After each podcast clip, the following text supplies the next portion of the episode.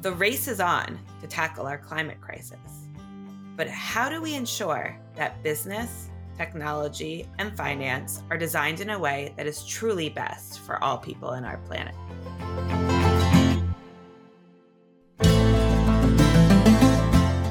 There's going to be fires, then there's going to be storms, there's going to be pests, you know, you name it. But I'm looking around and I just think, why is everyone so relaxed about this? Why is everyone so chilled?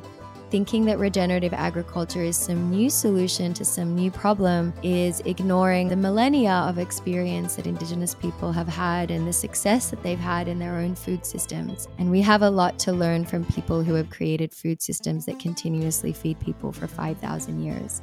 Paying $20 a ton for carbon is way below the social cost of carbon. You know, when the social cost of carbon is at least 200, 300, 400 dollars, clearly there is a market perversion there and trusting the market and consumer demand to do what's virtuous in that case is just not going to happen. We don't have any time to waste here. So telling me that, you know, a company is going to make whether a big beverage company or a big ag company, that they're making commitments for 2050, I, I think it's far too late. A little bit less deforestation in my value chain, a little bit less plastics in the oceans, a little bit less carbon emission.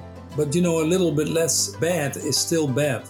I used to murder 10 people, now I'm murdering only five people. I'm not a better murderer. Those who are most negatively impacted by our current food system are also at the forefront of the solutions of what we need in order to change it. Big investors so far have largely been able to escape the pressure and scrutiny that would show us they're largely pulling the strings. Their capital chases only profit so far. And even the ones who are trying to say they're doing better aren't really doing much. And if you really want change, capital has to flow to companies that are doing a better job. There's an urgency to the work that's in front of all of us today. All of us are born indigenous to this planet, but also we are organisms of the earth that evolved over geological time, which means we are also born colonizers. That, I think, is the crisis we are living through. The crisis is the crisis of, of identity. Who are we as human beings?